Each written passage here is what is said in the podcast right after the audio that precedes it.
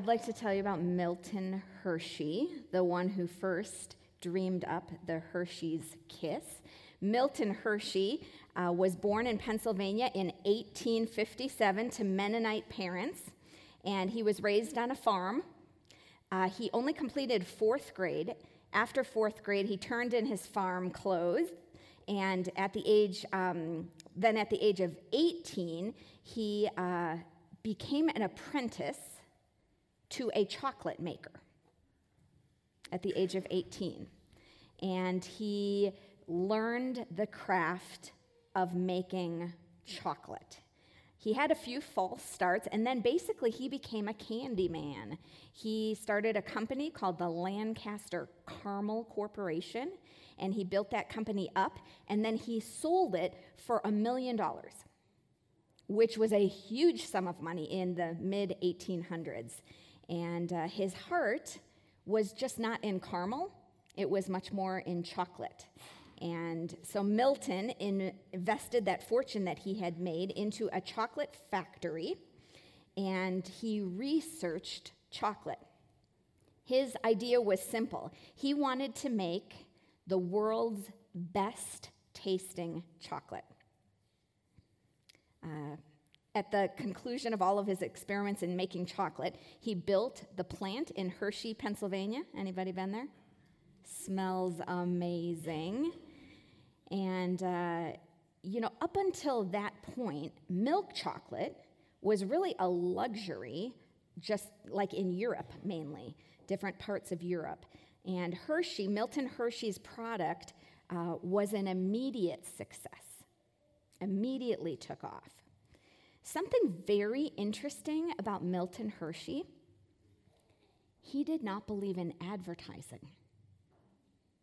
So the company all the way up until the mid 70s, did not advertise. His philosophy was this if you make the world's best chocolate, word will get out.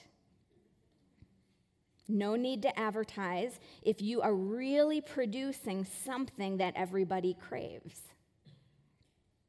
You could say, in a way, Milton Hershey's philosophy was similar to that of Jesus. In this way, Christ's focus was on product development too. Produce people with renovated hearts. Produce people whose lives are bursting with joy and peace and humility and justice and love. And you produce those kind of people and other people want in. When you have that, other people want it too. Author Dallas Willard makes a very compelling case that authentic transformation, or what he would call Christian spiritual formation, is the core mission of the local church that that is the core mission of the local church, that the best way to do outreach is to do an outstanding job of inreach. The renovation of hearts that turns people wherever they are into lights, a light on a hill in a darkened world. So if making a quality kiss of chocolate got the attention of the world without advertising.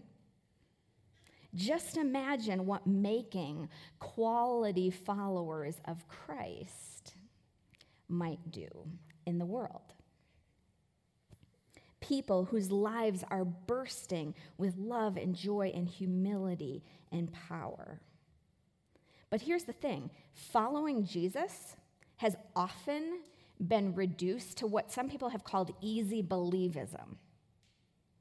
That being a Christian is often understood to be basically about the minimum entrance requirements to get into heaven when you die. In other words, it's like believe these things, check this box, say this prayer, and then like bada boom, bada bing, hashtag saved. And this has produced like nominal Christianity. Where basically we, ex- we settle for an experience of God rather than life with God. We settle for an experience of Jesus rather than being apprenticed by Jesus. And here's the thing Jesus never said, pray this prayer so that you can go to heaven when you die. Jesus did talk an awful lot about the kingdom of heaven, the kingdom of God. And a kingdom is that place where the will of the king and the will of the subject are one. So the kingdom of God is different than the kingdom of Susie. The kingdom of Susie is wherever my will be done.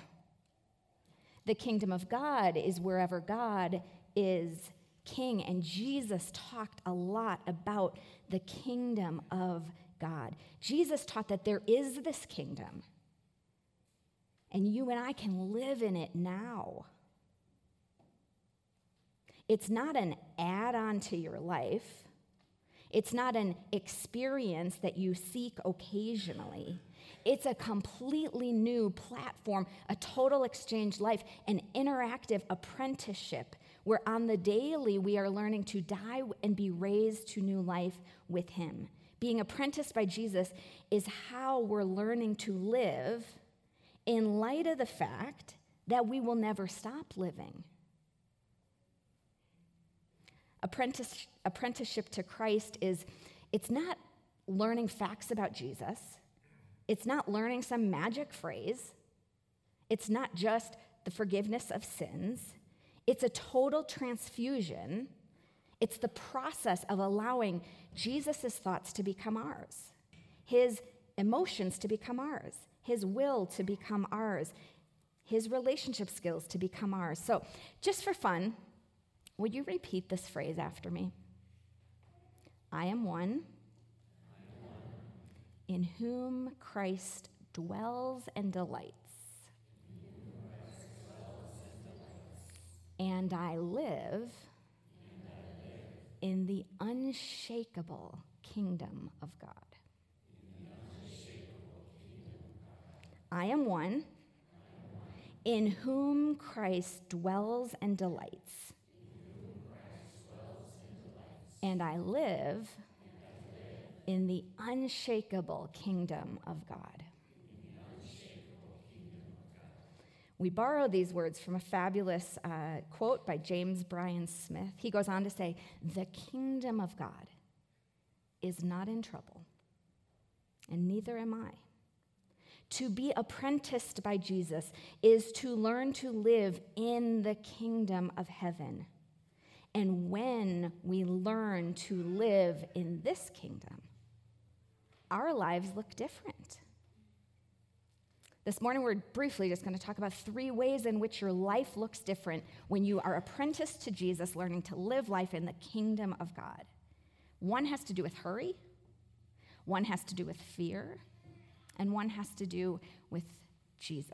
So, first of all, when I'm being apprenticed by Jesus, learning to live in the kingdom of God, I do not hurry.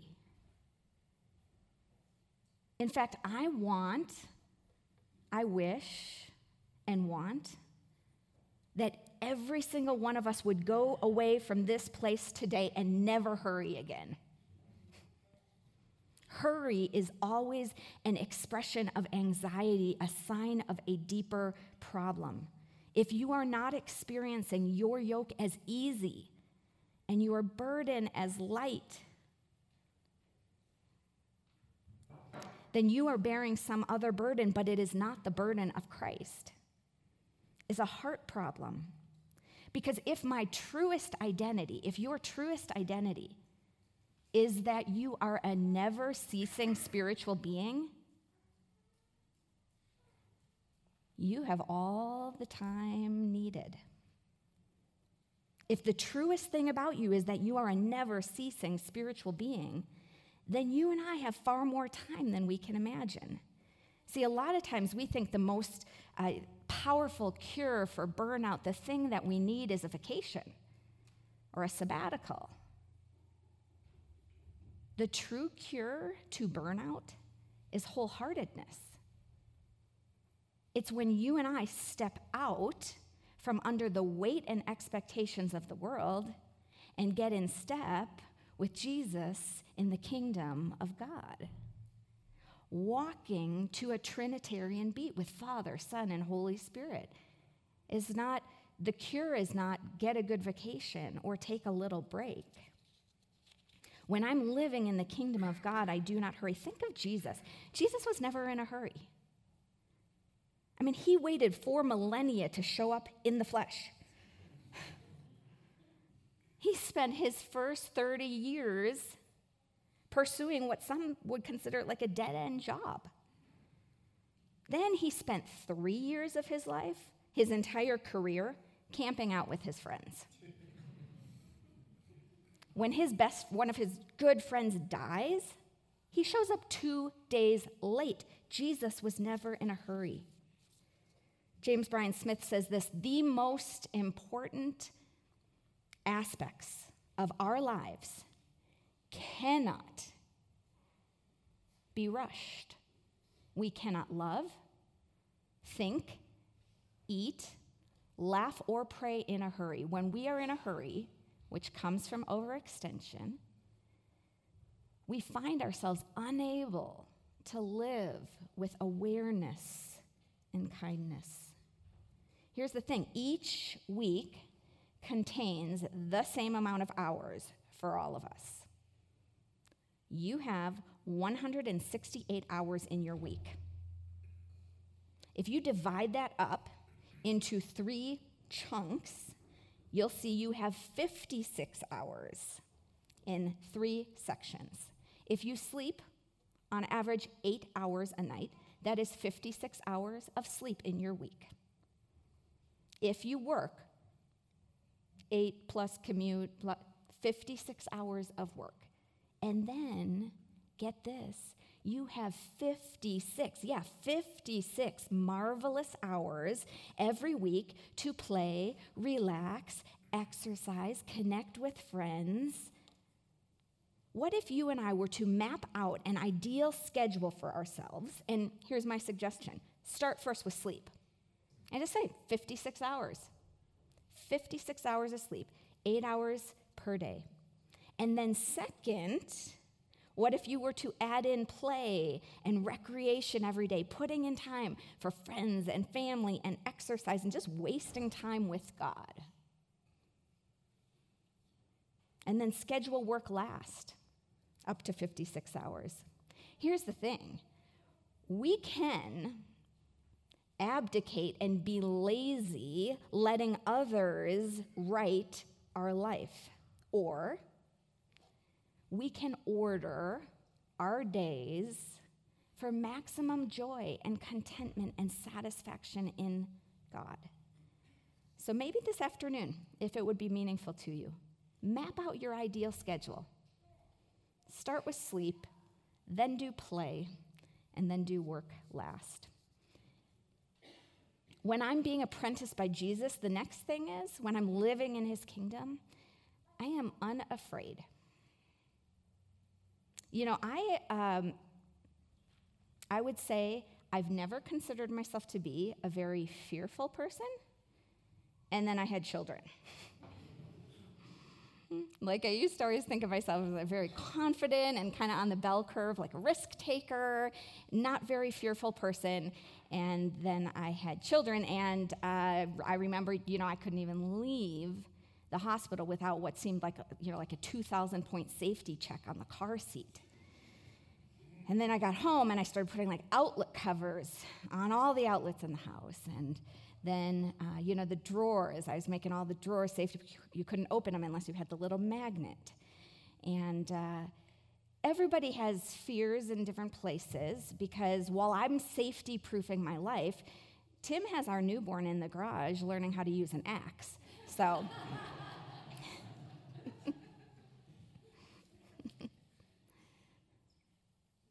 how does an apprentice of Jesus deal with fear? Because it's real.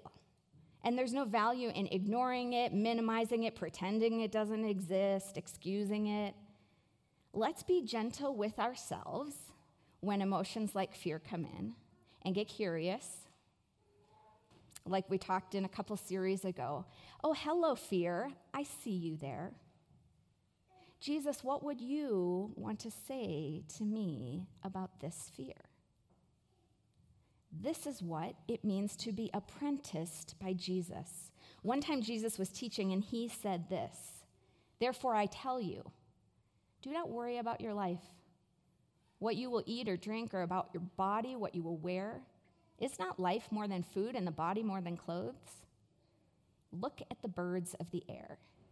They do not sow or reap or store away in barns, and yet your heavenly Father feeds them. Are you not much more valuable than they? Can any one of you, by worrying, add a single hour to your life? This past week, I was introduced to an author by the name of Jayson Greene. And Jayson, uh, this is a picture of Jayson, his wife Stacy, and their daughter Greta. Jayson suffered, uh, Jayson and Stacy suffered an unbelievable tragedy. Their daughter, when she was two years old, was out sitting on a bench with her grandma near their home, and a piece of masonry fell and hit their two year old, and she died. And Jayson writes this book about grief, about sitting in non denominational Shiva, about overcoming fear. And one of the most powerful parts is their decision to have another child. Can you imagine the fear as they welcome their second-born into the world after this horrific tragedy? And he says something very profound about fear. What he says is this your fear never serves your child. There is no way in which your fear serves your child.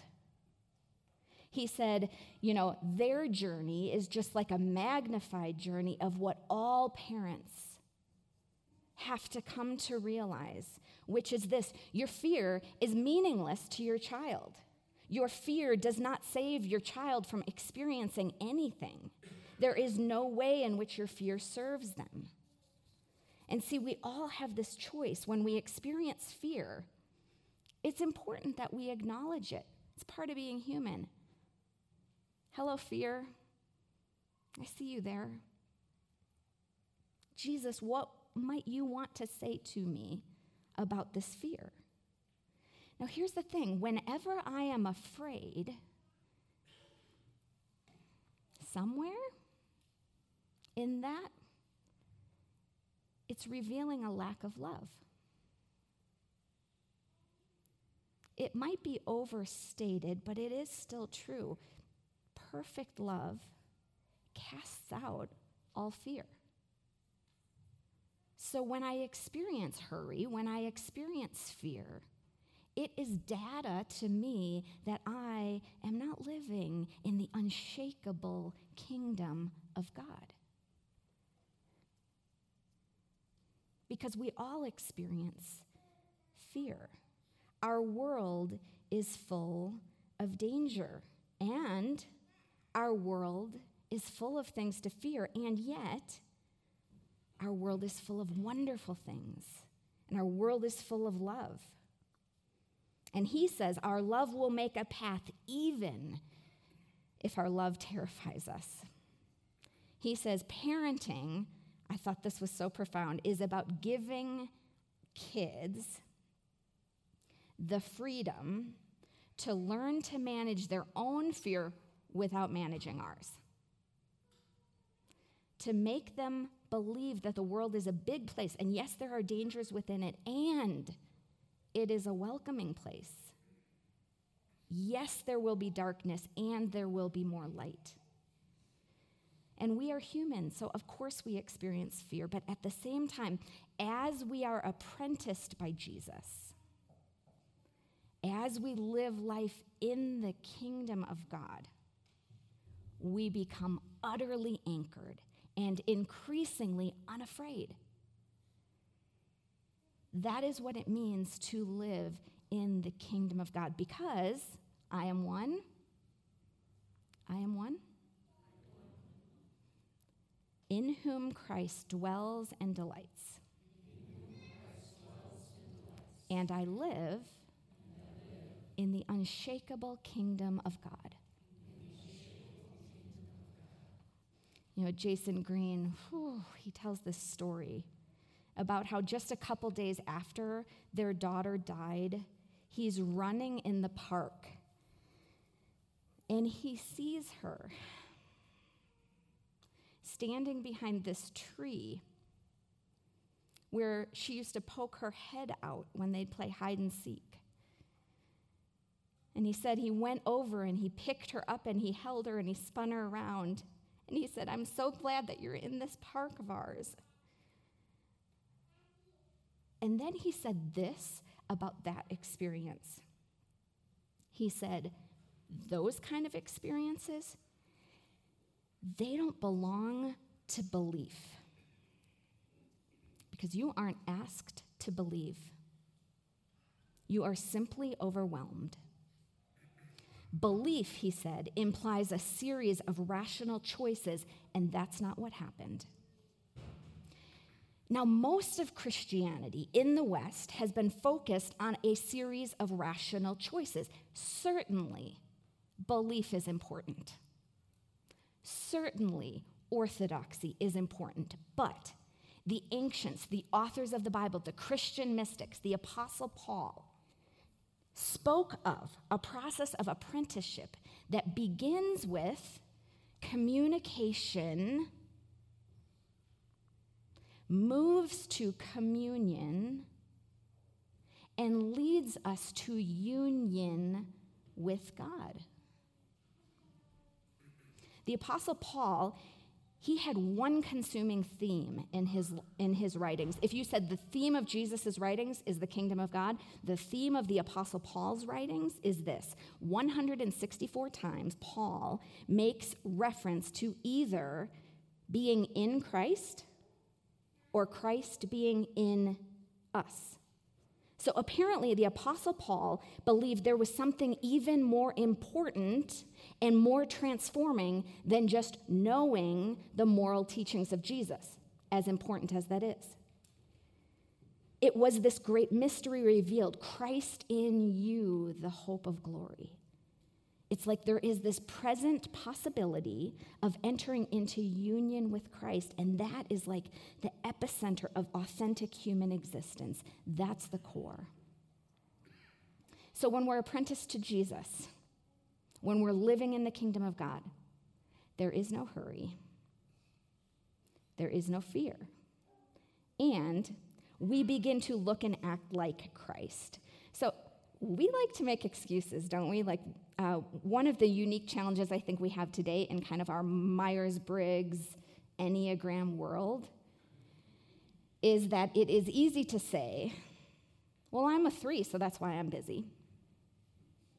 I'm a one, that's why uh, you, you shouldn't take it personally when I say harsh comments. Or I am an INTJ, and so that is why I am just not very relational.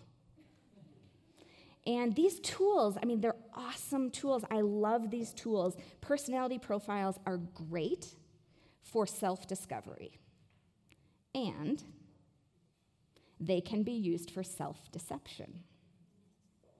If we hide behind the challenges of our personality types, as if we're destined or doomed to just be whatever that number says we are.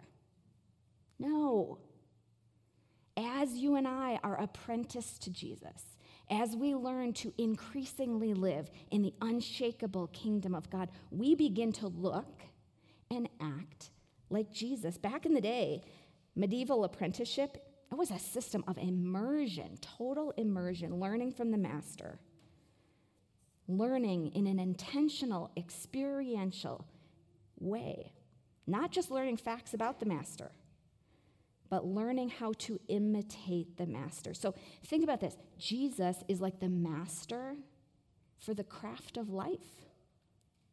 Apprenticing ourselves to him means reorganizing our lives around the things that he did and taught. It means learning to be with him throughout the day. Dallas Willard says this God created us for intimate friendship with himself both now and forever. So, how does a person become apprentice to Jesus? By living in ongoing conversation with God, speaking and being spoken to, by doing the next right thing in love with Him, until eventually, over time, we observe that He is doing the next right thing in love through us. Let's pray together as we close.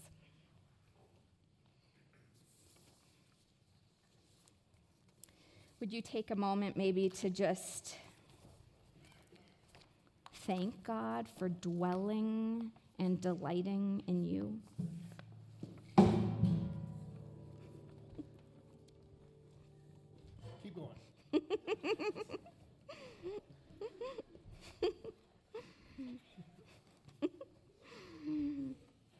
Would you take a minute to thank God that Charlie's guitar is okay?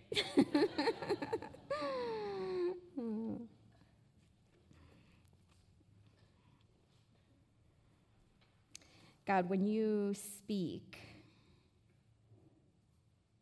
with gentleness to us, may we not ignore you. When you speak direct with nudges, may, may we move with ease towards you. God, when you declare your love for us and your delight in us, may we not squirm away.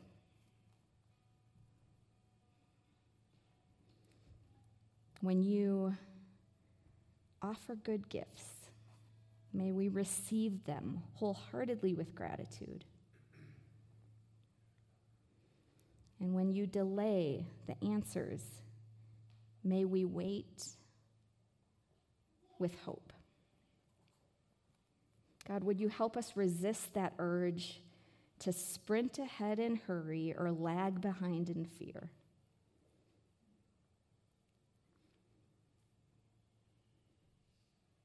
Let us keep company with you at a walking pace, moving forward together with you, Jesus, one step at a time.